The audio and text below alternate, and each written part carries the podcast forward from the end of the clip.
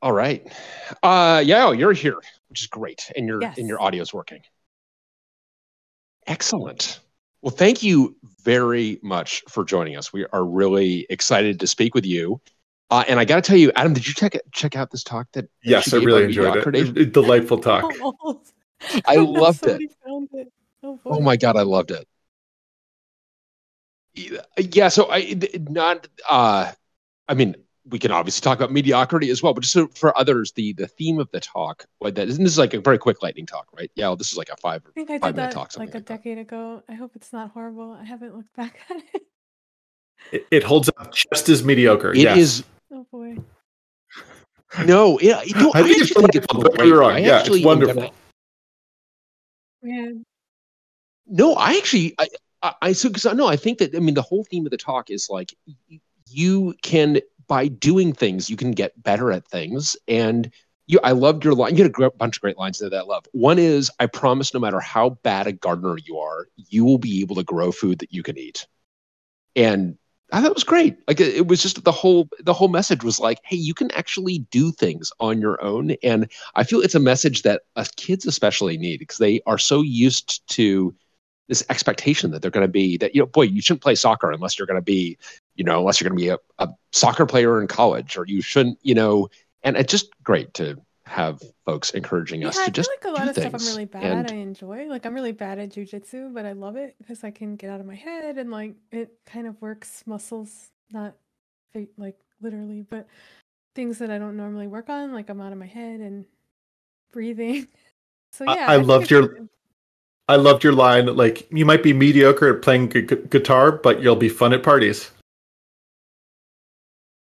that was a That- that- great you must have gone to like the third page Yeah. of Google or something. Yeah, we were going for the deep cuts.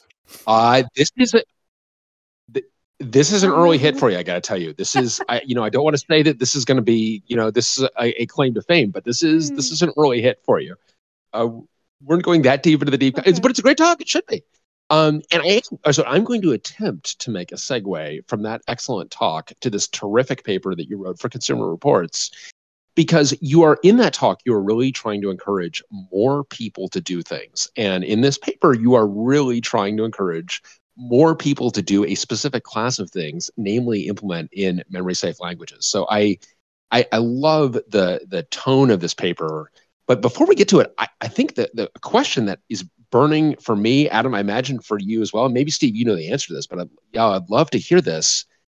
What is the history of this? How did consumer reports uh did how is this conceived of I this loved your last podcast, by the way. I don't think anybody has raved about anything I've written that much, so that was really exciting for me. But um, I think you had guessed that it was ISRG, but actually, I think I was, um, I think I was reading Alex Gaynor's blog and like the um, fish in a barrel, Mhm. um, and just realizing like, oh my god, this is a really high percentage of bugs, and that's alarming. And why isn't everybody talking about Huh. this?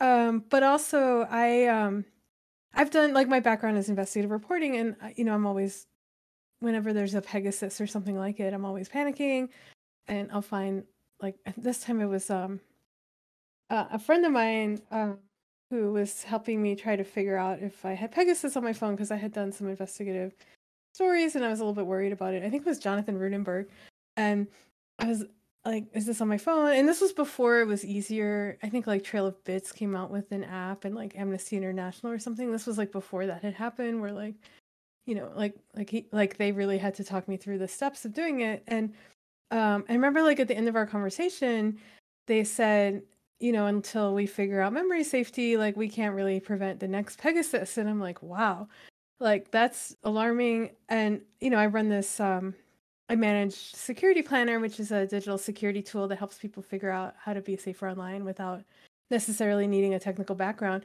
And I'm like, there's nothing we can tell people to do. There is no setting that they can click on to prevent this. There's no um there's nothing they can buy. Like it's like I find that alarming. And then just the intersection that it's had with things that I care about, like um, you know, journalism, patient safety, human rights activism, etc., and and just consumer safety. I'm like, I don't know, like um I, I'm like and then and then there was like targeting of like Uyghur forms and just the way that it intersected with like every vulnerability that I had heard of and was upset about, and I just kept bugging people and being like, we should really do something about memory safety. That's great. I mean, obviously, you know, I and I would actually like to understand a little bit because Pegasus is something that was, you know, in the kind of the sea of vulnerabilities, something I'd heard of but wasn't really paying close attention to. But it sounds like Pegasus was much closer to home for you. Is that because of your experience as a journalist? Were you worried that you were being explicitly targeted? Possibility. It's something that I mean, you know, your worst nightmare is like you are working on a story and your source or somebody gets arrested or tortured or imprisoned. Um, and like, yeah, Right. NSO group was wow. specifically targeting activists like my sources or journalists, and so yeah, it was um, yeah, it I was totally panicking. um, but it was my Well, and I, yeah, and I think it. I mean, that's interesting because I mean, you, you think in in your line of work, you've got like people's actual physical safety on the line here with a vulnerability. We, you know, we don't always kind of directly connect vulnerabilities to physical safety, but in this case, it's pretty easy to draw that line. Yeah, I've been pretty Which- lucky. I actually I was I was traveling and I got a call from an or a text from an editor who was like, "Call me right away." And I was really worried that somebody had been tortured or arrested, but they just like wanted me to delete a tweet or something. Um, and I'm like, "Oh my God, don't like tell me to talk to me immediately without." Yeah. Oh God, isn't that the worst? For a freelance assignment I was It- doing. I- I know, like, I- Please don't like make me think there's an emergency without saying. Like I don't consider that an emergency.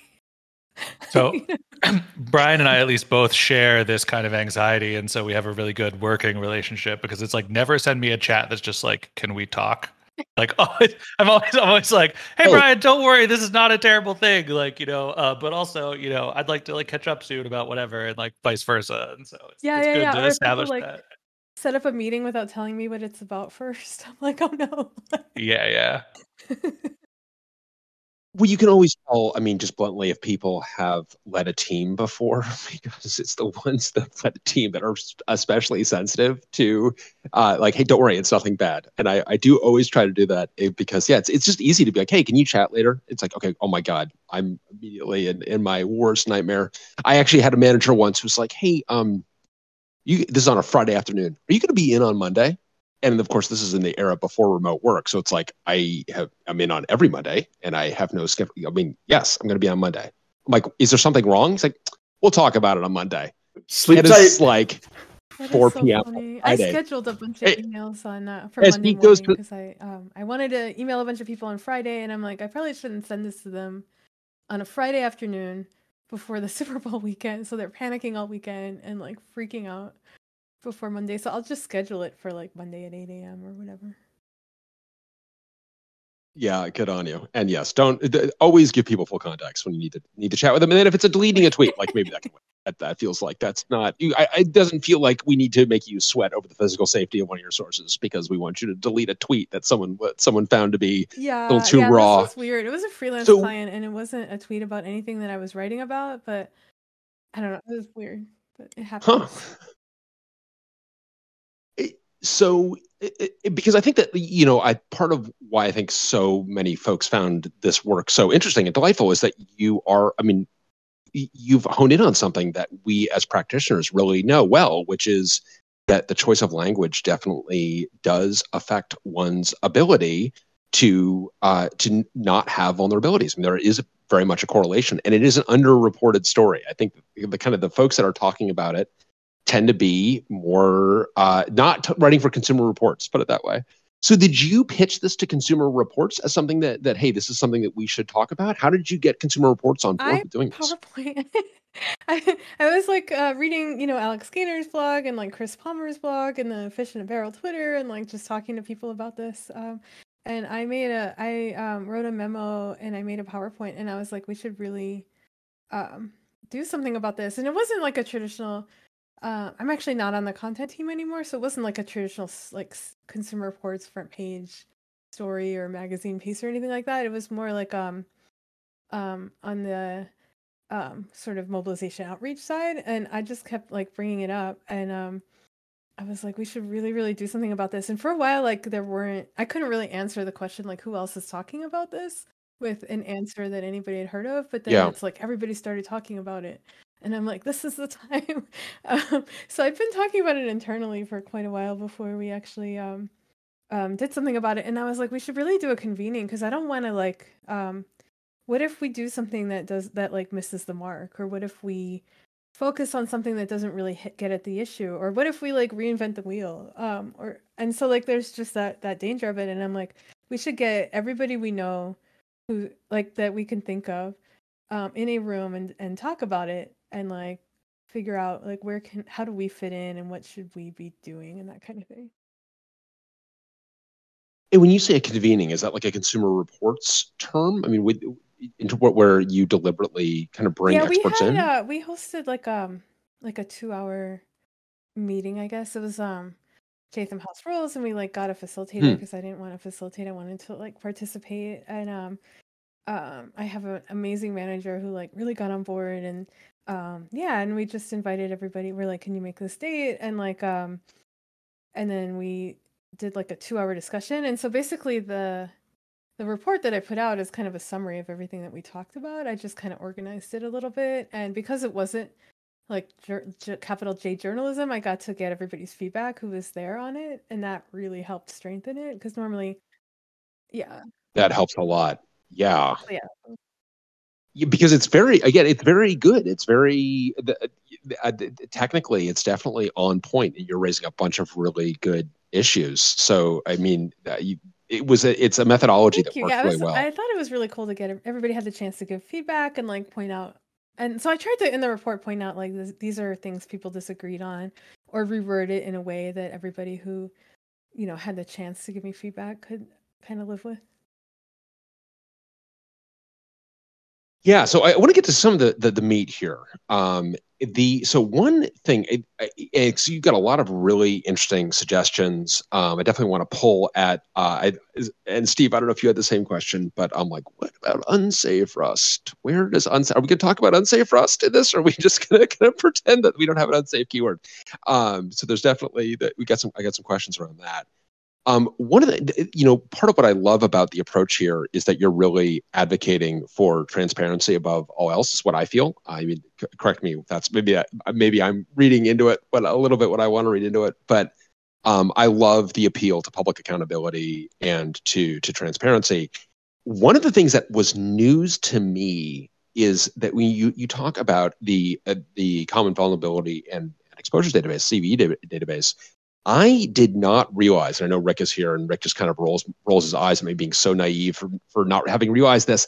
I did not realize that that is like 100% opt in, and there is no requirement, regulatory or like social contract or otherwise, that companies actually participate in the CVE process.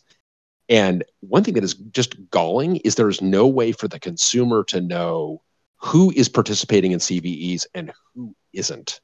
Is that a problem that you've run across? Did you run across it in this work? I mean, is that because it's, I mean, as you point out, we really, part of the way we can get going on this problem is by really understanding which CVEs are due to or, or would be less likely to occur in a memory safe language. But of course, that means that we've got to actually like adhere to the CVE Well, process. really like one of the things that came up was that people said that they couldn't distinguish vulnerable like even when there it was in the uh, even if it was classified they couldn't necessarily distinguish. There wasn't enough details to know like oh this is a memory vulnerability or this is a logic bug and i'm like that's bad. Like i think it would be better if we like how do we measure this if we um the metrics we have like we only know them for certain parts of the industry. So how do we even have like broad statistics on which vulnerabilities are due to memory unsafety and I, I don't know if people are like i was actually kind of surprised that we have as many as we do because i feel like people wouldn't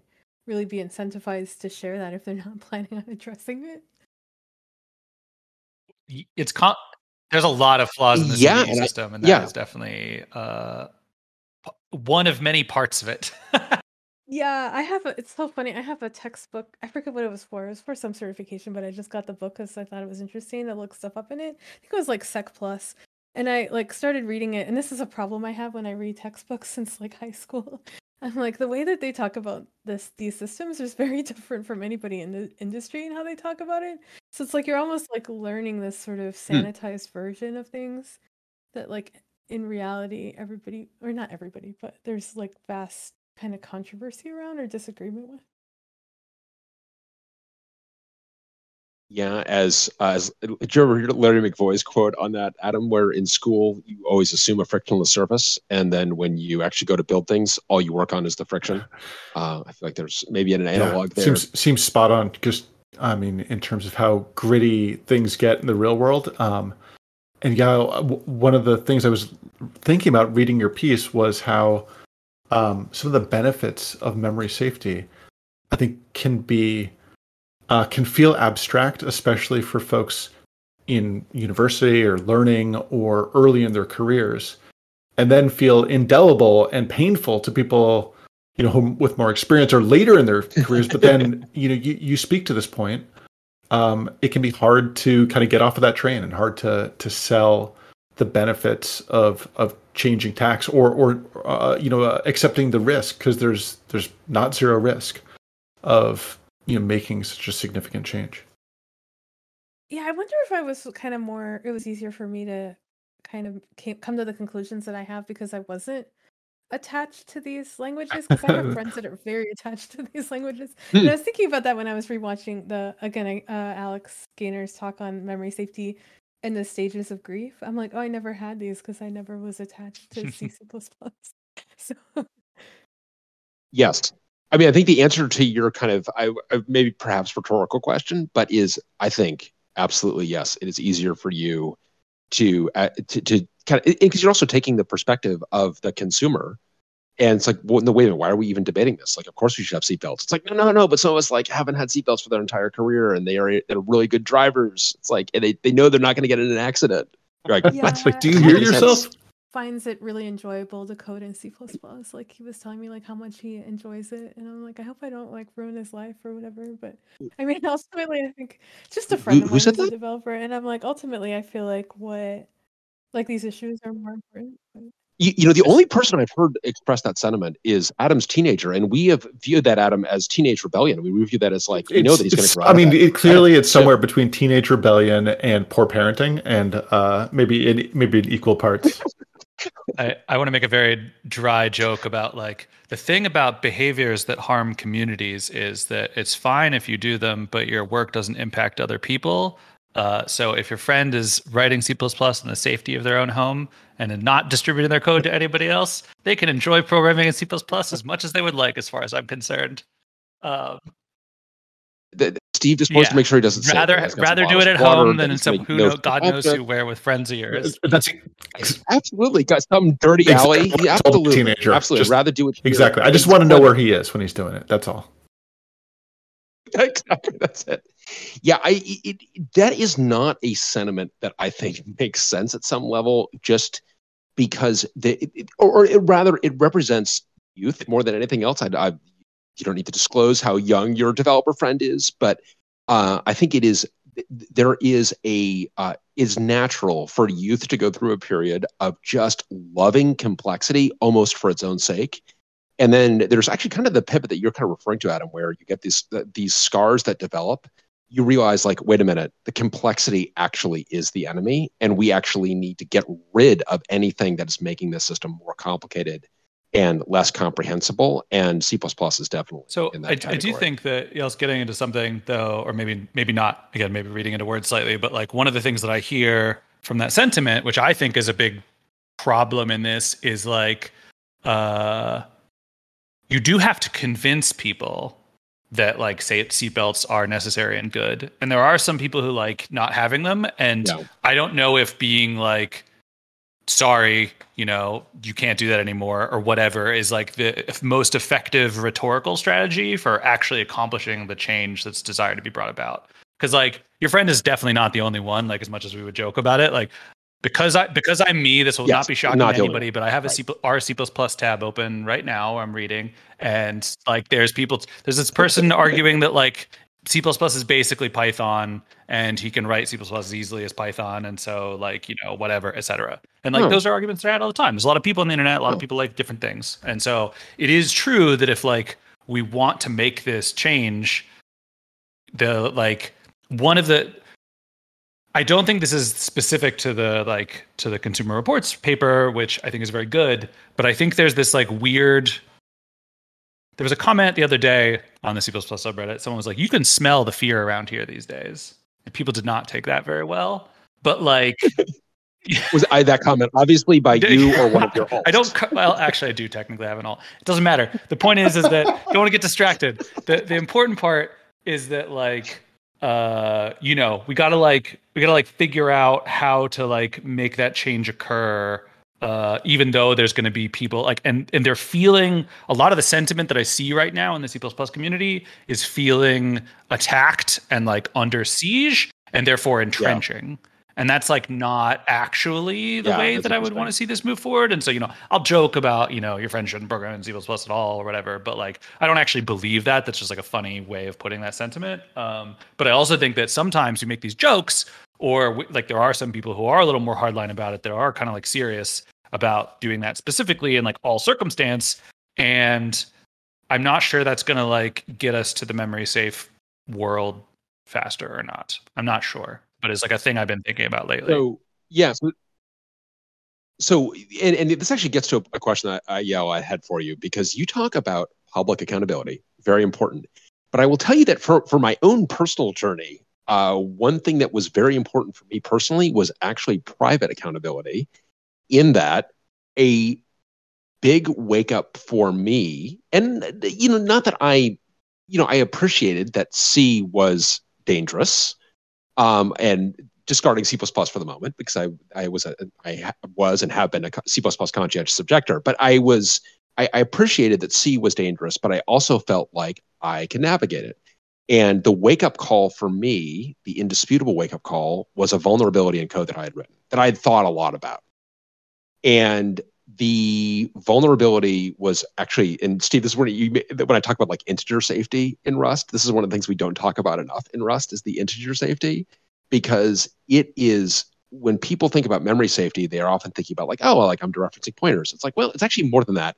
It's you have got indices that you are using to index into memory, and if those are going to be in any way untrusted and then malicious, uh, it is actually really hard to write that code correctly. And uh, lint won't necessarily help you. And I was shocked at the fact that I had this, uh, that I, I uh, effectively had an indexing error that lint was silent about. And that was a wake up call for me certainly and so yeah what do you think about like connecting engineers it's like you wanted it's like well, yeah i'm like blameless postmortems and hugops and so on. But it's like also, hey, you should know that 15 years ago, you wrote this code that you thought was correct that introduced this really serious vulnerability because it's actually, in fact, mm, you know, not correct. For some reason, this line of questioning reminds me of that blog post that just came out, the unsafe language doom principle. Yeah. Um, You're not wrong. Like, it's like um you know even if you do this perfectly here's what could happen um yeah i don't know how like for my end, I don't know who like I don't know the individual names and faces responsible for um types of vulnerabilities, but I I kind of think that it's more companies that should I, I don't know. I think it's more companies that but yeah, that's a really good question because it's like, how do you hold well, individuals get, accountable without them kind of doubling down and getting mad? You know. Well, I, and and I don't want to like put software engineers. I don't want to like public. I don't want to persecute software engineers. I just want to be like, hey, by the way, you should know. Like, we're not going to put you in jail. We're not going to. Sh- we're not even going to hold you financially responsible for all this damage that you caused. But like, maybe you should stop arguing about defending C++. I, I know in, your uh, terrible uh, secrets because you know what I mean. I'll tell them. I'll tell your mother you've been writing C++. I'm one of those people who reads like every single response to my articles on like Reddit and Twitter and etc. Like probably too much, but yeah, no, I've been reading there. I think they were like most upset that I didn't just differentiate between C and C++. Um, that, that was a bunch of it, yeah. And then somebody accused me of posting a link twice, even though I had never posted in that forum. but posted a link oh, twice. Yeah. Oh, how dare the you! Gall. That is just I I uh, the gall. And I didn't. I'm like, um, really, I shouldn't chime in and be like, no, I did it. You know. Oh, I think you should chime in. No, no, no. I so okay. By the way, I often, I mean, Steve, you know that this is my approach to these things. Whenever you've got a discussion that's getting hot, I think it always helps for you yourself to appear. It really helps to, I think, humanize it. Be like, hey, actually, that asshole yeah. you're talking about is right here. It's me. I posted really the link twice. Questions With, well, actually, I, I didn't post the link twice. Just I didn't even post. but For the um, but record, Just to clarify. I, have had really good discussions with people who like it started out by them yelling at me on Twitter for something they thought I did wrong, and we get on a phone and like end up agreeing on like ninety percent of things, and I always find it really helpful. Though I'm always like very nervous before I get on the phone. but uh, yeah, no, I think that I don't. But it's hard to talk to people. I don't. I read a book called um, "Mistakes Were Made, but Not by Me" about all the ways that people trick themselves into thinking that Hmm. they didn't actually um mess up like they everybody else is responsible. Um it, yeah it's kind of interesting like i don't know how people would respond to that because i feel like um people don't like to be like most of my you know broken friendships have been for me like pointing out something somebody did in what i thought was like a polite and non-confrontational way and, like they just don't want to they don't want to have that kind of discussion so Yeah, Key is that I want to avoid yeah. shame. What, you know, one of the things I, one of the Um, things I love you know about what I this mean? piece is I think that one of the ways to avoid shame is to is to is to kind of fill in the other side of it. You know, Bryan, we talk a bunch ab- about the intrinsic motivation of engineers and or even the communal uh, motivation of engineers. But yeah, yeah, your your piece talks about the other side of it, about the consumer side of it. You know, making analogies with the jungle or with uh, Nader's book, Unsafe at Any Speed. I, I love the idea of like nutrition labels. So, you know, maybe creating, um, you know, more awareness and, and more kind of desire in the in the public at large, then makes it easier for practitioners to sort of get on board and and and to bend because it's not just sort of admitting some failing or whatever, but it's it's more of a migration both on both sides of it. It's interesting. I do feel like I'm more open to like if I don't feel like people are yelling at me, if they're like, "Oh, you you worded this in a certain way," which I think could be harmful because of X, Y, and Z. We don't say dark patterns anymore. We say deceptive design. I'm like, "Oh, of course, I will stop saying that." But of course, like I don't have a lot of um I'm not attached to those terms the way that some people are attached to the way that they have been doing things. So I don't know. this is interesting like theory of change uh discussion like I don't know if I'm great at it, but I think about it a lot. Well, that I mean, just by that, it helps you be much better at it, right? Just the just the, the kind of the consciousness of it. Um, one Well, point that real, that real quick you before make we transition to the next thing, I want to say Sorry, sorry, a, a great example of uh, can, can making this message connect and then having it actually have the change is a previous employer of mine, Cloudflare, which is basically when Cloudbleed happened. That was due to a memory safety unsafety you know situation, and uh, you know that was like treated as a existential level threat to the business, uh, and then you know basically boil like ended up in a like you start new projects, you need sign off from the CTO. I don't think that was ever an actual real policy, but like it felt that way, or that was kind of like the the general attitude was like, please do not use a memory unsafe language unless you absolutely must. And you know now we see them deploying Rust and Go and other memory safe languages at scale, doing systems tasks that we would have previously only did in C and C++, and that uh, you know by uh, you know them understanding as organization that like this is a threat caused the change that made that happen. And so I don't know how many other organizations are you know willing to make those connections and like have management buy-in and all that stuff, but just to like put down one positive case I've seen of that actually happening in a way that's like not shaming anyone individually. Like like they you know never said which engineer wrote that bug and like I worked there and I'd accessed all the internal stuff much later of course, but like I never heard who wrote it because like that's not the point, right? Um, and so I thought that was a good example of of that kind of change happening. That's great. Yeah, and I really hope that that people who are making the argument internally like can use this. And it's not the only paper. Like, there's a lot of momentum happening, so this isn't the only thing that they can use. But I do hope it helps them make that argument because I feel like even just a year ago, people were like, companies will never do this. It's expensive and hard. And I'm like, companies can do expensive and difficult things. Like, what if they see it as um, this will help us stay competitive? Like, we can actually stand behind our promises around you know privacy security whatever it is um and then and then all the other benefits too Yeah. like uh stability and speed and, and etc That's right. It's only expensive uh, Well, on one think- accounting, right? It, it, it's expensive through one lens. But to your point, Yael, just, uh, you know, if you take the fully burdened cost of what's it cost to maintain and own and fix and apologize and uh, you know pay for recalls or whatever, then is it expensive or then does it is it a push or then are we actually saving money? So Adam, I'm extremely proud of this joke, Yeah. but are you suggesting there needs to be a total cost of ownership uh, analysis? Oh my god. Oh, oh, why? Feel free to Why- edit that out before you publish the actual. Not, not a chance. That's going to go right on the tin. No, no, you know, no, no. Actually, it- no. As a punishment for that, we are not going to edit it out. Actually, we refuse to edit it out. Actually, uh, right.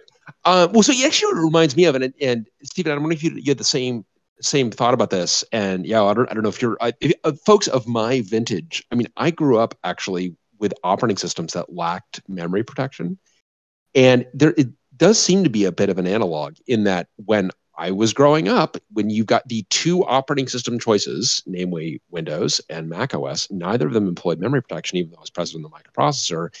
And as a result, I mean, it was very bad for the consumer. And you would lose work all the time. Your machine would just reset. And it really was awful. And when reading this, I was kind of thinking, like, wait a minute, where was Consumer Reports? Consumer Reports should have been, because it wasn't. I don't think there was any real public agency taking this kind of duopoly to task and saying, "Hey, this is neglect. This is uh, th- th- uh, this is malpractice in that you are you've got this this capacity to actually isolate these things from one another using the microprocessor, and you're not doing it. And ultimately, and we, we don't live in that era anymore, and we got out of it in part because the the the competition stepped it up, and they both ultimately both Microsoft and Apple, and then of course Linux and Unix and so on, which was always memory protected, uh, adopted memory protection, and the consumer is much, much, much better for it. So I, I, I think it is great that you're using Consumer Reports as a vehicle to the point that it has me. uh, like demanding, like where, what, what, like my my youth was robbed by Bill Gates because Consumer Reports wasn't calling him out on it. I can speak back that far, but a we do much. like Consumer Reports has done a lot of like we have digital standard. Like there's a lot of stuff that Consumer Reports has done um on the that I think people don't know about to like raise the standard for um, connected devices and like evaluate consumer technologies and how they respect people's interests and need based on like privacy, security, ownership, etc. And so like there has been work and, and I don't know, I did a whole thing on VPNs, but I don't I think it's like um all of the work that I've done that I like I don't it's always a little awkward because most of the stuff I decide to kind of like the threads I follow is because I talk to a lot of people um, who told me things, and most of them don't want their name used or like like it's like their employer might get mad or they just want to have like on background or off the record conversations. But it's like there I feel like there's a huge like if you just take what technologists say and talk about and like adapt that for a consumer audience, like there's so there's a lot there, you know. What?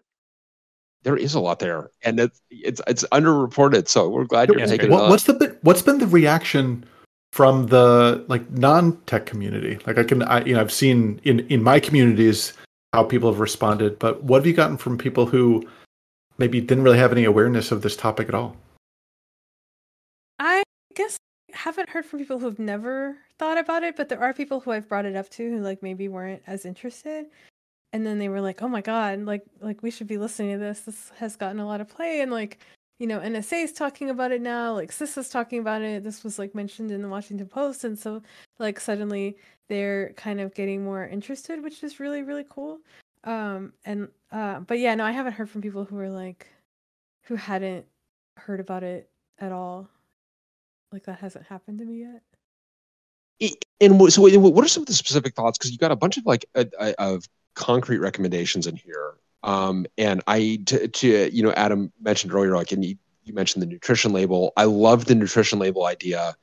It does get really complicated in a hurry.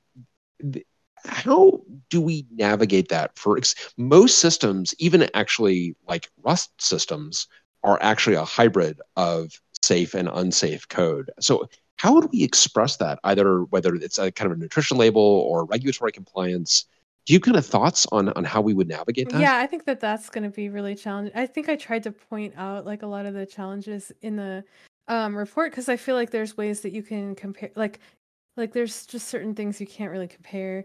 Um, they're really easy to to game. Um, and like I think that there's like the there's just such a fine line between something that would actually create change and something that would just look good on paper.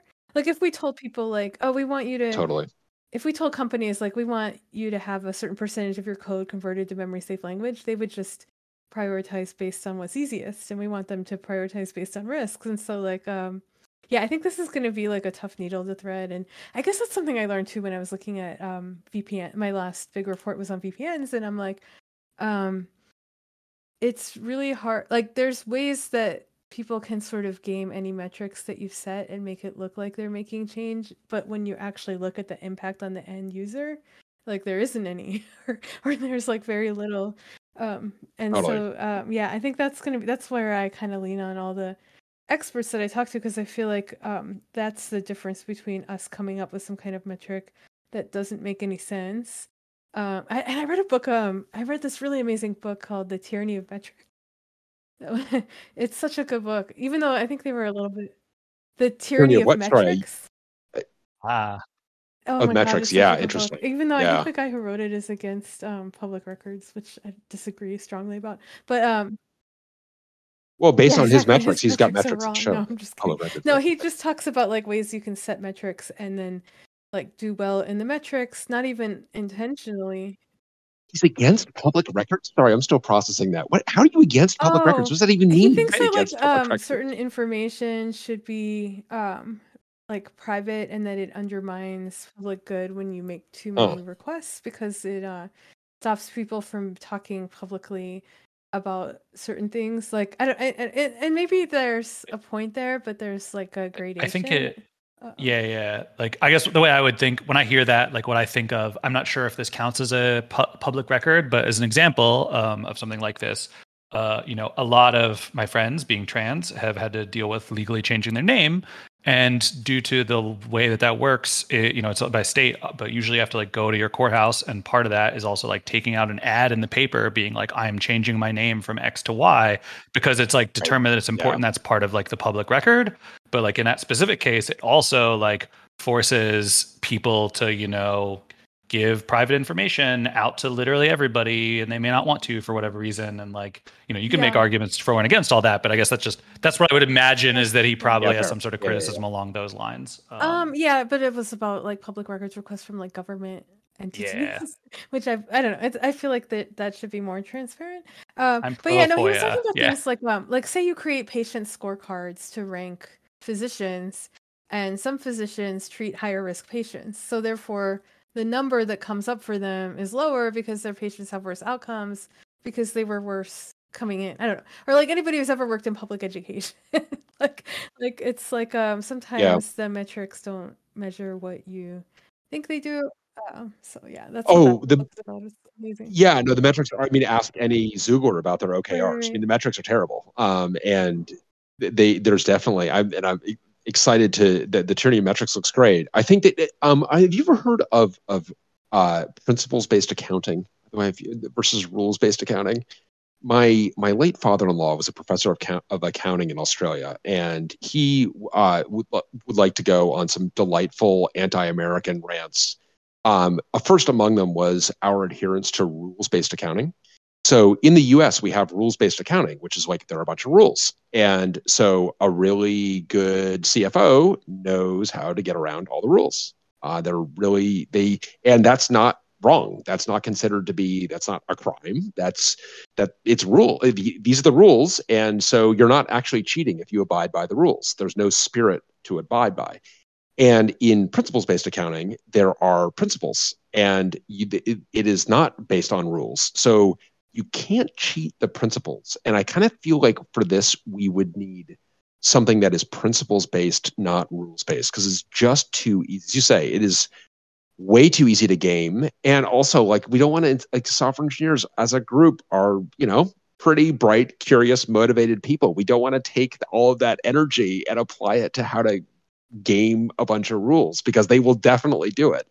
Um, we've got. I think we're we're going to have to go to something that's principles based. I don't know. God, what, what do you think about amazing. all Yeah, that? no, I, I definitely hear people complain about like compliance based rules all the time, like people in healthcare. Um, and it's like, cool, you checked off all these boxes, but did it really actually create meaningful change? Like, I don't think that boxes are always bad. Like, um, some of them can be meaningful. Like, um, for example, one of the things in the digital standard is like, um, do you agree to not sue people who like give like file tell you about your bugs or vulnerability like disclosure like like there's sometimes it does Yeah. make sense but other times it it really doesn't. Um so yeah no i like the idea of a principles based approach. I think one of the issues though is that like what if well this came up for me in vpns because i'm like okay if we if i wanted like the ideal vpn like my principles for what i want like nobody will do. Like nobody is going to make their like client side and server side code open source which is like my principle is that it should all be you know open source and audit and auditable and like nobody's going to do that. So it's like when i i don't know that's kind of the extreme idealistic version of it is that i'm like oh yeah everybody should do x y and z and therefore i can't recommend anything which is kind of where we're at right now um, for many things in memory safety. Like like i can't recommend any of these you know um, and so like ultimately it's like creating that change but yeah how do you i think that's what a lot of the people in the convening talked about is like how do you create incremental change that actually moves the needle instead of just um, people saying they're going to do certain things and like not actually it doesn't actually have impact they're just checking off a box to get you off their back or like we wrote a blog post about memory safety but didn't change anything so therefore like we we can check off our box and as a company that cares about this issue Well, I really like your call on companies to be more transparent about the causes of bugs. I think that is, uh, I mean, I, I would like to. Uh, I think it, it we've got to have some way of making clear those companies that are refusing to participate in CVEs. I don't know how to do that exactly, and I know that there are a lot of problems. I mean, problems, as Steve, as you alluded to, with with CVEs, but I do feel that like getting the information about where bugs are coming from is a really important start. You know, an easy way to do that is open source, and I, I mean, I'm I, as folks know, I we very very pro open source. I believe that open source yield. I mean, it feels like this. Like, why am I pretending like this is a controversial opinion in 2023? But I think it like this kind of has become a controversial opinion. Like, yeah, I mean, now it see, is see the uh, episode we did with Stephen O'Grady a while back, um, where there's sort of Yeah, uh, right. people pulling the football, uh, you know, out from under us in terms of um, open source. And then you've also, I mean, not to speak to you know, not to turn this into a therapy session, but you've been living in a world, um, and the embedded world has lots of proprietary software, and the and you know, as we go deeper down the hardware, it feels Yes. like more and more proprietary software, uh, as opposed to us floating up on the surface. Yeah, and I do feel, and you call out IoT in here, Yael, but I do feel that a domain that desperately needs the the uh, open source and memory safety and memory protection. That kind of I I view that that to be the the triad of yielding the best safest possible artifacts are are you, where you've got a, a memory safe language and it's open source and you've got memory protection which definitely should i mean i as I mentioned, like that was wasn't that resolved in the 80s? What was resolved in the 80s and 90s and 2000s for personal computing, for server side computing, it is definitely not the state of the art, sadly, for embedded development, for IoT, and for other embedded devices. It's actually very unusual to have memory protection. So I think you need uh, those kind of, and I would love to have a way of at least can we evaluate, can we encourage that triad? Do we have some way of looking at some of these things, and whether they're devices or products or what have you, and just having an idea of where they score on these three things? And I, I keep like I'm deriding metrics, and I I, just, I can't No, help we- myself. If I keep only going there were back a publication that scored products. yeah, we do have an additional digital standard in the governance section. There is uh, an open source category that says like we want to know if the product source code is publicly available and reusable, and like um, is it you know under a license approved and listed by the open source initiative? Like um, what type of open source license is it? Um, but I don't know if they have actually used that for. I would have to check with that team. I don't know if that's been actually used for testing, but um, it's definitely one of the things I look for when we make VPN recommendations. I'm like, is this open source? I, it's one of the things I look for. So, so this is another kind of problem I think that things can get difficult with any kind of evaluation is that like um how do you how do you rank things? Like how do you weight them? Like is this more important than like what's more how do you like hold them against each other like open versus transparent or um governance like um versus ownership etc and it it's kind of a hard problem especially when you're comparing things that aren't exactly like you can't really compare apples to apples in that situation. So yeah these are like open questions like i feel like a lot of people are kind of talking about it and trying to figure it out but it might be a while before like it really makes sense. But i i definitely like Yeah. agree with all this but i also want to slightly chase down a small thread that was said earlier that i think you know like why is this feel controversial right now? I think kind of what's interesting i think i first heard patrick walton make this argument but like if you look at like the past 20 30 years like memory safety has been winning. Like you go back to the 80s like everything was written in memory unsafe No code question. but Yeah. like by now you know almost everything is by default written in something that is memory safe. So part of the reason why this is so contentious and so difficult is that like this isn't the like start of a battle exactly. This is like finishing the war this is like capturing the enemy's headquarters stage of the conflict i don't know i've been playing too much call, call of duty i don't know why Steve would like- to reiterate that he honors anyone who wants to write C++. That when he says that this is raiding the compound Yes, that has important. C++ dead enders, he's speaking strictly no but it's like it is i and i think that that contributes to this like sense of like why this is high stakes and like why people have lots of feelings is because like the scope of where memory unsafe languages have been has just solely been shrinking and like there was sort of this island of like well sometimes you need to use it because you have to because of hardware. And now we're starting to see languages like rust and other things that are demonstrating that that's, not actually like a law of physics. That's just like an accident of history. And so now that like little island that they've been able to live on is is under threat. And i totally get why people feel sensitive about that but i think that's also like a a good a good reminder is that like history is already on the side of memory safety is good and we should do more of it as much as possible um Totally. I mean, there's almost something Lindy about it, right? Where the if you are writing in a memory unsafe language today in 2023, you are almost tautologically at a layer of the stack in which performance is really important. and I also just like a lot of privacy and The- security there- stuff like that you know too like tends to be in these languages still and that's why it's important Anyway, sorry yeah just about to oh no, you're fine. I just keep going back to the number. I'm like 60 to 70 percent of browser and kernel vulnerability. Like that's ridiculous. Like if somebody told you 60 to 70 percent of injuries are caused by X, wouldn't you like immediately? Like I make changes in my life. I made a joke about this when I was on the Enigma panel um, on memory safety, and I was like, I don't take a bath when it's lightning out. You know? like, um, like I make changes based on risk, and this seems like. Is that that's is that actually true? Do you do you live in a lightning? You live in Arizona, Yeah, right? but there's a lot of lightning in Arizona? monsoons. Isn't that- Not a it's like lot that of them, be- but yeah, we get. No, I know, but just like I'm just saying that like I'm just I'm admiring the. I mean, I'm not sure if you're speaking No, I'm like very literal. Like I will literally take get out of a shower bath during a thunderstorm. Um because I know that plumbing and other metal can be an electric current conduit. And even though the chance of that happening is very small, it still like changes my behavior. So then if somebody told me 60 to 70% of deaths are caused by lightning or thunder or whatever, like I would definitely um I don't know. I feel Yeah. like you make changes to your behavior based on smaller risks. So that Yeah, number just So you do- back to me, and that's why I kept kind of pulling on this thread. I'm like, I'm like, this is a lot of vulnerabilities. That's a very high percentage, you know. I would love to know how the average or median age of code that has a vulnerability, because I think the other challenge is a lot of that code is not new.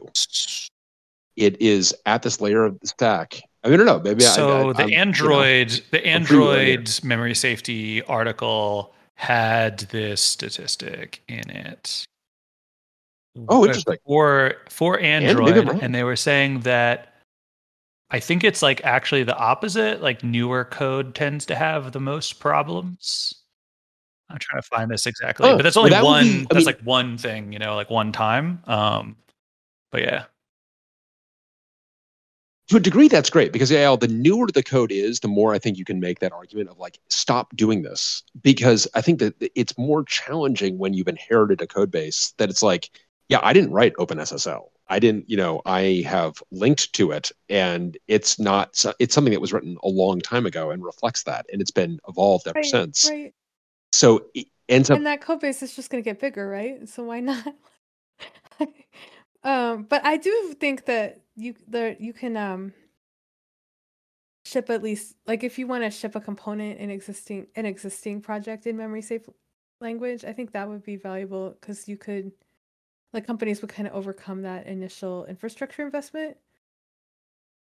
So yeah, You have to have a Well, yeah, I long term think this is thinking. like- and okay, so- unfortunately, you know, quarterly reports and stuff. Um, no, you got to be willing to be mediocre about memory safety to get back to your mediocrity Uh, talk. Yeah, I'm actually serious, right? You got a great point, Bryan. Is it, just dip a toe in, right? Just go for it, right? It doesn't need to be. You, you don't need to be an expert on it. You can e- even getting rid of one bug is enough bugs to get rid of. There's like Uh, right. Yeah. If like if you if you garden, you'll be able to cook yourself. You'll be able to grow food that you can eat. And I think if you write in memory safe languages, you will avoid one defect that you would have had otherwise. I hope that the and I don't know about this because I'm not actually writing code, but I hope that the community would like you know be welcoming and help people who are working on learning how to do this better, um, instead of like gatekeeping. Like I, I guess I just don't know enough, but like I would hope that that's not a factor. And I don't know if there's anything like how do you connect people that need help, It's- like, so that they can. I think it's really important, and, and I think no one has been more on the forefront of this than Steve. It is very important to be welcoming. Um, I think even despite best efforts, uh, languages are often it can be inadvertently unwelcoming. Um, and you know, Steve, you, you've been on a on a many many year mission to make Rust as yeah, welcoming nobody's as perfect. possible. We got lots of problems too, but it's still better than anything else as far as I'm concerned. Um, Well, and I do think, Steve, one thing that one thing that you have, and maybe I'm just like too inside this and can't see it, but it feels to me, Adam, I'd love to get your take on this. It feels to me, you know, a couple of years ago, there was this idea that like Rust had this almost Haskell like aura of impenetrability. And I feel like this idea like, oh, Rust is really difficult to learn. Like once you learn it, it's amazing, but boy, it's really just crushing to learn.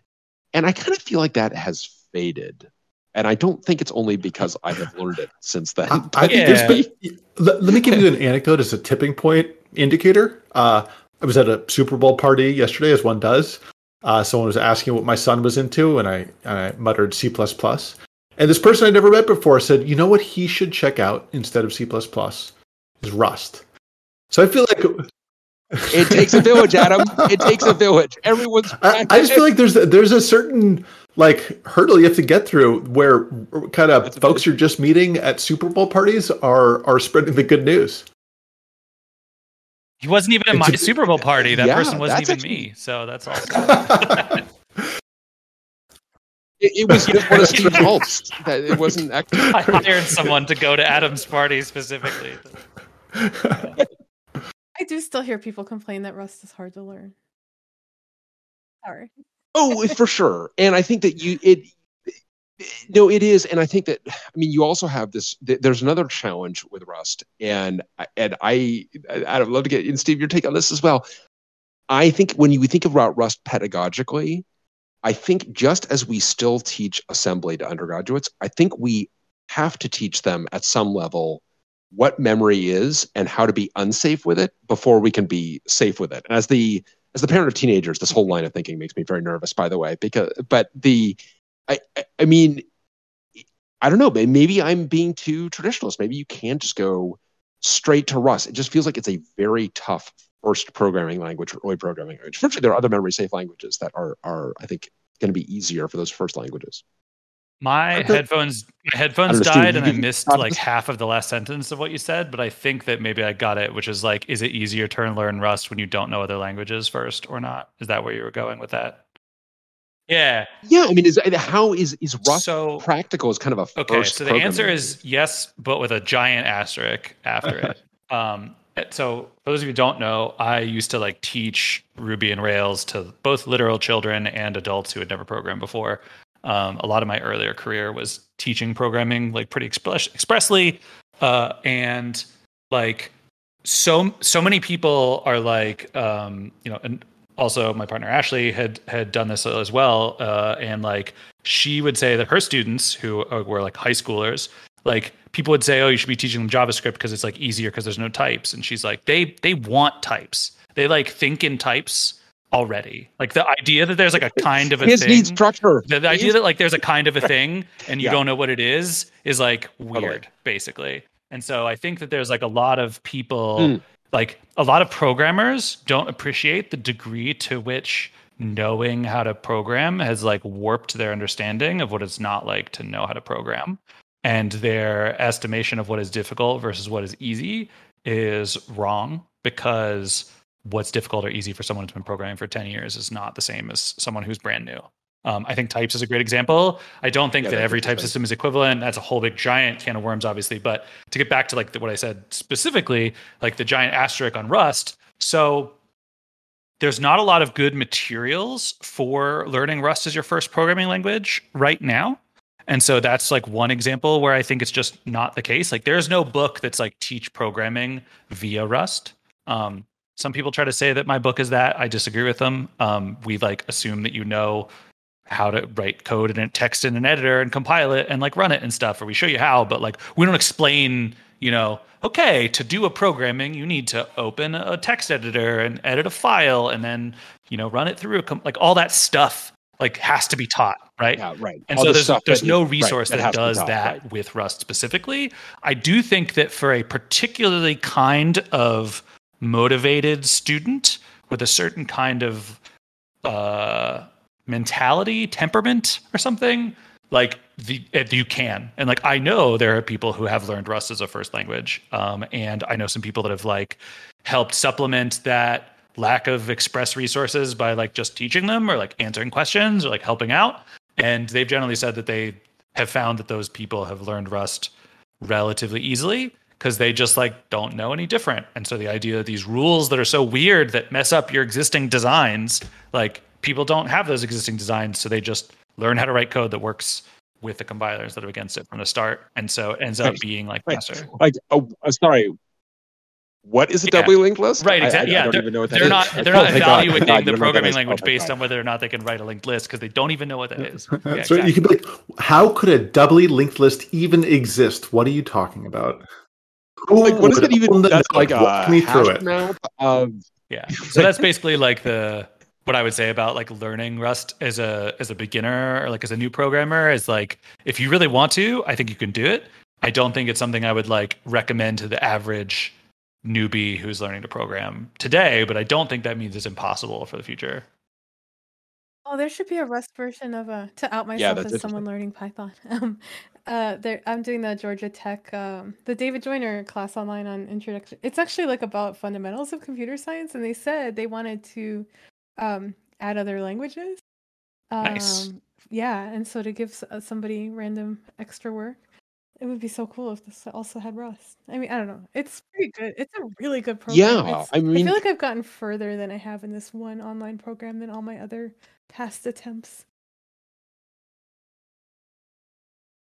well that's great first of all that's great good on you and terrific and it does feel i mean in part because rust in part because of, of just its its relatively young age it does have fewer historical kind of warts that are hard to explain it's like no no sorry you just have to do this like we'll explain it in a HOPL paper a while from now don't worry about it just just do it um it there's it feels to me like there's less of that stuff um and yeah it would be interesting steve to like Less but non-zero. And maybe Yael, you should do this experiment. maybe you should. it- Maybe you should do this experiment on yourself, Yael. You could actually go. Uh, have they talked about? I wonder if someone has taken. Oh, um, if someone has someone attempted to take an introductory course, the Georgia Tech course, have they talked about ha- actually doing it I don't think they in, have a lot Rust of. versus, Python? Hopefully, I'm not wrong on this, but like s uh in the course, they'll be like, "Here's how this concept applies to all these other languages," and I'm not sure they have Rust even on the list. I don't know how old this course is, um, but hopefully, I'm not wrong on that. But um, but yeah, I can't hear. Oh, huh. Embarrassingly, I'm so sorry. I'm no interrupting you. I can't hear. So I'll, I'll, I'll, I'll deal with my audio. I'll be back in a second. Bryan, still uses Linux, so he's got a lot of audio problems. I can make that joke because he can't currently hear me. So uh yeah, here call, calling in here from. You know, I can actually Oh, do no. that. Dad's back. I, I am going to be coming I into can- work tomorrow. No, is- um, if you want to have a meeting, it's like fine. I get yeah. Uh, yeah. Are you? Yeah, yeah. Do you have availability tomorrow? Just no, just checking. I know it's fine. We'll talk Wait, about it tomorrow. you I don't want want it to before the all hands, uh, not in front of after the all hands. but Okay. you- yeah. Uh, yeah. If You, you should could, just send him like a, a late night No, message I- being that- like, I need to talk to you. Yeah. exactly. No, no, no, no. That was actually. I actually. I that that was a. I was feeling something very unusual for me, which is Linux is being unfairly maligned, and I must rush to defend it. I had actually just pulled my. In my enthusiasm, I just yanked my jack out of the wall and couldn't figure out where the plug was. So that was that was purely Yeah. just me being a doof. Yeah, exactly. Um, so yeah, one question I wanted to ask you uh, was around just uh, uh, um, you know, you you bring up these really interesting historical analogs of the uh, and uh, talking about Upton Sinclair in the Jungle and Ralph Nader and Unsafe at Any Speed and how we got some pu- public recognition on these things. And as, as I look at like at at certainly our food safety, medical safety, aviation safety, regulatory bodies played a really important role in that. And um, I personally like the, I think uh, no entity has done more for aviation safety than the National Transportation Safety Board. And just actually, and there's a kind of a famous and long going tension, ongoing tension between the NTSB and the FAA. And the NTSB views of the FAA as actually being too beholden to to the kind of commercial airlines. Is there an first of all, as we look uh, from potentially regulatory solutions, is there an NTSB equivalent that we could do here? Because that to me would be uh, potentially interesting. is such a good question. I mean, I feel like there's so many different um, organizations that think that they're in charge of or have varying levels of responsibility, I should say. Like, um, um, there's so many different U.S. government groups that think that like their mandate includes cybersecurity, and it they pro- it probably does. So I don't know. Yeah, that's a good question. I don't know exactly how um that would happen. Like, uh, is it going to be the cybersecurity strategy out of the Office of the National Cyber Director? Is it going to be? I, I know that like CISA and NSA have have given some guidance, but yeah, I don't know. I I'm interested to see how that plays out too. I don't really have any predictions. One, uh, I don't know if this is like an overall possibility, but just like an interesting angle of this happening was uh, when Facebook was going to be making that cryptocurrency, uh, they got dragged out in front of the government and uh, was it a an FBI director, a senator, or somebody had like asked them like, it's like like you know they're they're doing the whole you know person being interrogated by the government thing, and you know you tune in and uh, you got the senator whoever being like, I see you're using a nightly version of the Rust programming language. Is there uh, are you taking engineering of this thing seriously? Like how can we trust you? And we all in like the Rust world were like, holy crap! Like this this is a government official like caring about the difference between the nightly versus non-nightly, you know, release chain or whatever. So uh you know like that thing happens sometimes and i think that was like yeah they're doing this like security angle but um the FTC. yep. It could be the FTC. I And don't I know. think- There's like um like what if the I don't know. I it's a good question and I don't know, so I'm speculating, but like what if like can failure to use memory safe programming techniques be considered an unfair or deceptive business practice it by putting people at, at unnecessary risk of hacks due to memory exploitation that would have otherwise been stopped? Like I don't know, maybe Uh, It's a good Adam joked about the SEC in the chat, and I replied with a Matt Levine thing, which is everything is securities fraud. And like he, you know, often talks about how companies will sort of, you know, get sued because if they say in their quarterly earnings, you know, call or whatever that like, uh, you know, their products are secure, and then like the next week they get hacked and their stock goes down. Then is that like defrauding investors because your product isn't as good as you were? Kind of like that sort of stuff happens. So uh, Maybe we'll see a hedge fund try to take out a giant short position about someone's memory on safety. Oh my Uh, god, I would be so terrified to say. It's like say, saying like your product isn't hackable. Like that's like the most dangerous thing to say. Tamper proof is the other one. If, you really want to like bring out everybody, say that your product is tamper proof because it definitely is. Yeah, I, I had a kind of wild one al- along these SEC lines where, where we talked about you know the companies and, and their engineers and employees. We talked about consumers and, and consumer awareness, and then about governance. But there's also the ownership of companies in the form of like shareholders and shareholder actions. And is that another way to kind of uh, you know you talk about theory of change? Is that another way to make progress where you know, say Apple or Microsoft shareholders. You talk about Apple and Microsoft um, in the piece. You know, could wow. could say you know asking for the board of directors to make commitments or asking for leadership to make commitments around you know these kinds of vulnerabilities around uh, progress for memory safety. kind of a wild one, but I, I'd love to hear your thoughts on it. Oh my god, that's fascinating. That's a fascinating idea. Yeah, I think you'd have to really make the business case. Like, um, you, you know, this I don't know if we'd need more examples or what, but like this will save you, you know, money in the long run. Um, yeah, let's, that's super super interesting. Let's just agree to not pull a Paul Graham and try to like talk about the September 11th of memory safety or whatever, uh, because that was in poor taste. Oh, no comment. Oh, you don't remember this, Bryan? How I literally in September no. of 2001, he tried to talk about like Lisp is cool because you can keep code and data separate, and therefore a buffer overflow doesn't happen. Just like you know, someone buffer overflowing their way into the pilot seat of a plane, which is just like wow. in, like literally in September really? of 2001. Oh, so it's just really goodness. like, yeah. Anyway, uh, that's awful. That's not effective well, advocacy. I definitely, uh, you know what, Steve? Over, I'm no I'm longer Paul, Paul Graham, Graham fan. Yeah, not a fan of his anymore. That's it. You turned me. That's it. last straw. That's the last straw. It, it, it, definitely was not his tweet today implying that no one should trust journalists. Yeah. That has got that definitely. has got nothing to do with it. But this does no, no that is, is Mastodon. Um, or is he back on Twitter now? He's back on Twitter now. Okay, okay. okay. No, he's back on Twitter he's back on Twitter. That unfortunately, it that was the, the Musk mm-hmm. unfortunately mm. backtracked when he actually left. That was actually the breaking point for Musk, and he realized that he was actually it was which was unfortunate. But why, the why the, the other thing I was going to say was like, why pick one organization? Why not just have all of these people enforce memory safety? Like, who who needs just one government body to make sure this happens? Let's just just get them all, and then you know, like at least one of them will end up, uh, you know, doing it right. Like yeah, and I would like it to not be punitive and kind of shame and enforcement yeah. based, if at all possible, just because I don't know that that's practical. I, I, I would love it to find a way to be principles based and best practices based. And hey, this is going to allow you to build better artifacts faster, which is true, right?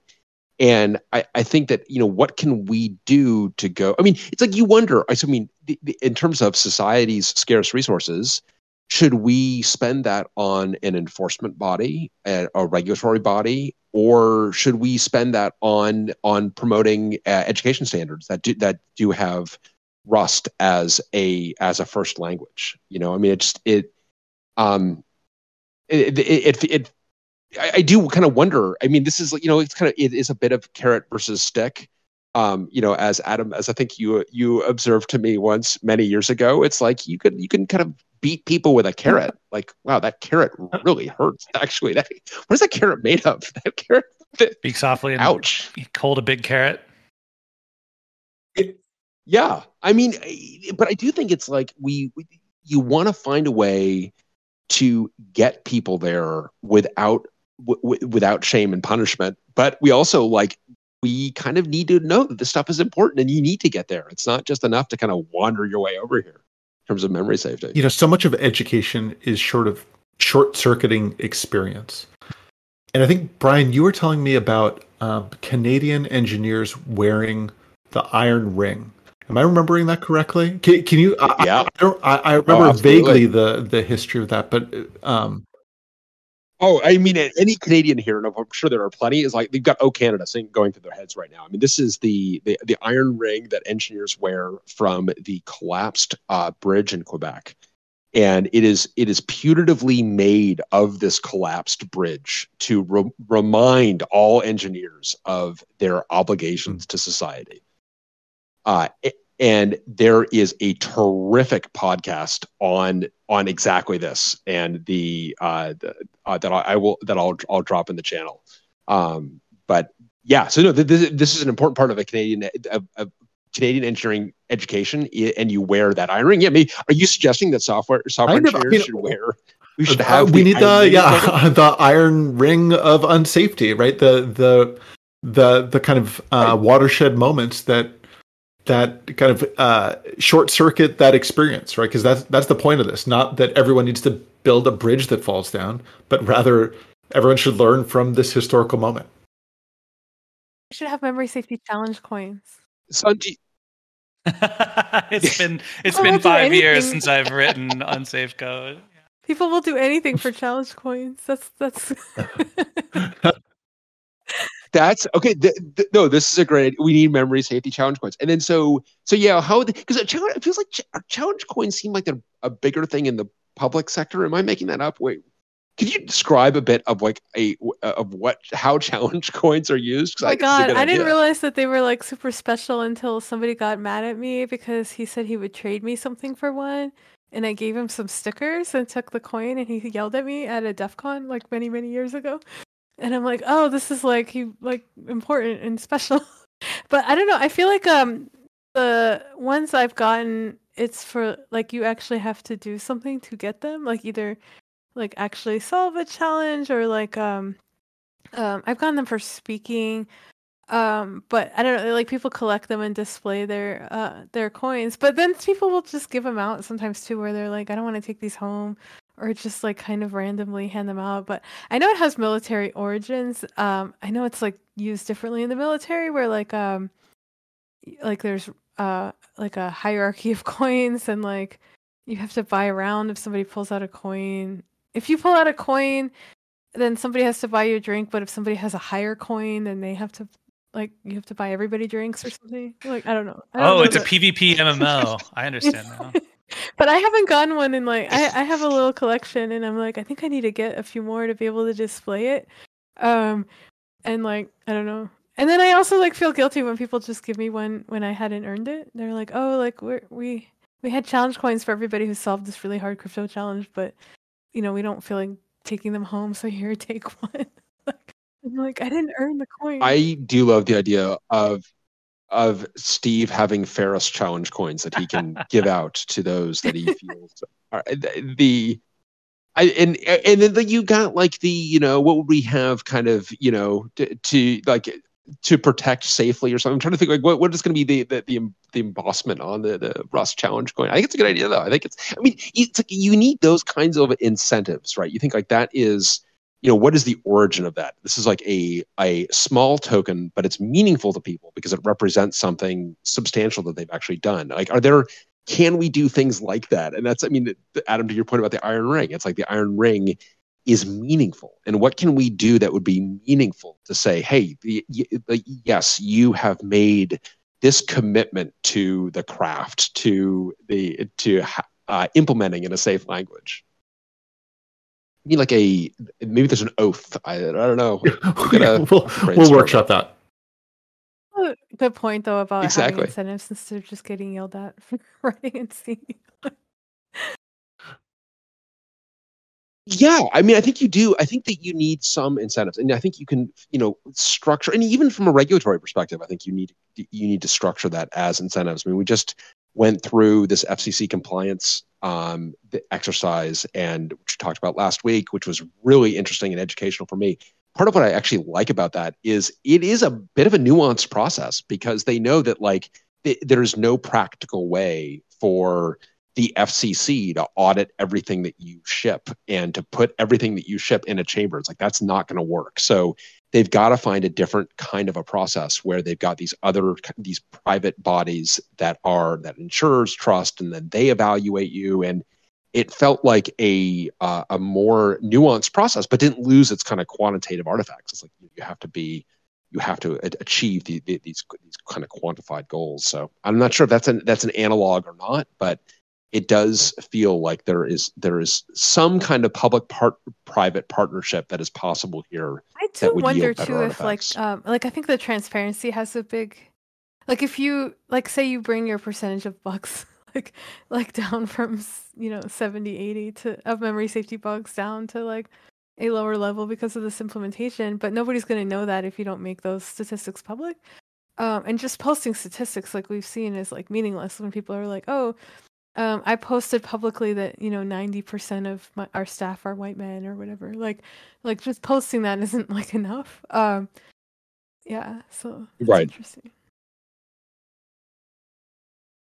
Yeah, when just the earlier point about the tyranny of metrics, but uh, it feels like I mean I think it all of this starts with I think getting more public attention on this issue and allowing more people to kind of appreciate this. We get uh, hopefully Rust brought up at more Super Bowl parties. So Steve, good going on your alt there. We got to get. Uh, but yeah, I mean the, the, the work you're doing is uh, is really essential here, and thank you very much for being willing to get a bunch of practitioners in the room and uh, find a forum where they could kind of give you unvarnished information and then you could collect that and i think what you, you know you, you kind of uh, self-disparagingly called it uh, that it said it was not capital j journalism but uh, this is a great piece that you've got, you've got here and uh, I, I would just i think on behalf of all software engineers would encourage you to thank you for it and to uh, encourage you to explore more in this vein because there's a lot of Thank good you. Yeah, and if people have ideas about what we should be doing and some of the things we talked about on here, I'm, I'm definitely would love to hear them. Well, I think mediocre memory boy. safety has got to be. I, I, I, I, I that, that that would be my challenge. I will give you this this Rustacean challenge coin if you can give a talk on mediocre memory safety. I'd love that talk. I think it'd be great. Well, yeah, thank you very, very much for for joining us. We really appreciate it. Um, and uh, and ju- really, and hopefully you'll uh, can come back and and uh, you know, good luck with your your future work. And hopefully, are you going to continue to do work in the kind of this vein? I mean, has this been? Have you gotten good feedback on this? Is this yeah, stuff you're going to do more of? really great. Like we got more of a response than I expected, so I definitely want to keep working on this, and of course other things like it. And yeah, thank you so much for your being. You know, I don't, I don't know. This is really cool. I listened to your podcast last week, and I was like, wow. like I don't usually get that kind of feedback, so it was pretty cool. Did you feel that I say God bless too frequently? Because there are certain people in this room who remain nameless who believe that I say God No, bless. nobody said too I- frequently. you know what? It's just frequently. Frequently. I think, and okay, okay. Technically, you merely asked me the question. Do you know how I know- frequently you say God T- bless? tonight you're, question. you've moved to question. good Anya, and that's not escaped my attention. I often say good on you. I feel is is is that my view? Is this the one of another one of these things that I'm the only one that says? I think I've maybe heard another person say it Well- before, probably. Um, You've heard, you've heard another person's. Well, good on them. I'm not sure how good, the on them. quality of the audio God was. bless you all. I, I don't think that they sounded like a millennial podcast when they were saying it, though. So you know, really, yeah. Exactly. I was just happy you didn't ask me any questions about All right. unikernels, so that's my feedback. Exactly. Yeah. God bless unikernels and and good on you, Rust. All right. Thank you so much. Thanks, Sure. everyone.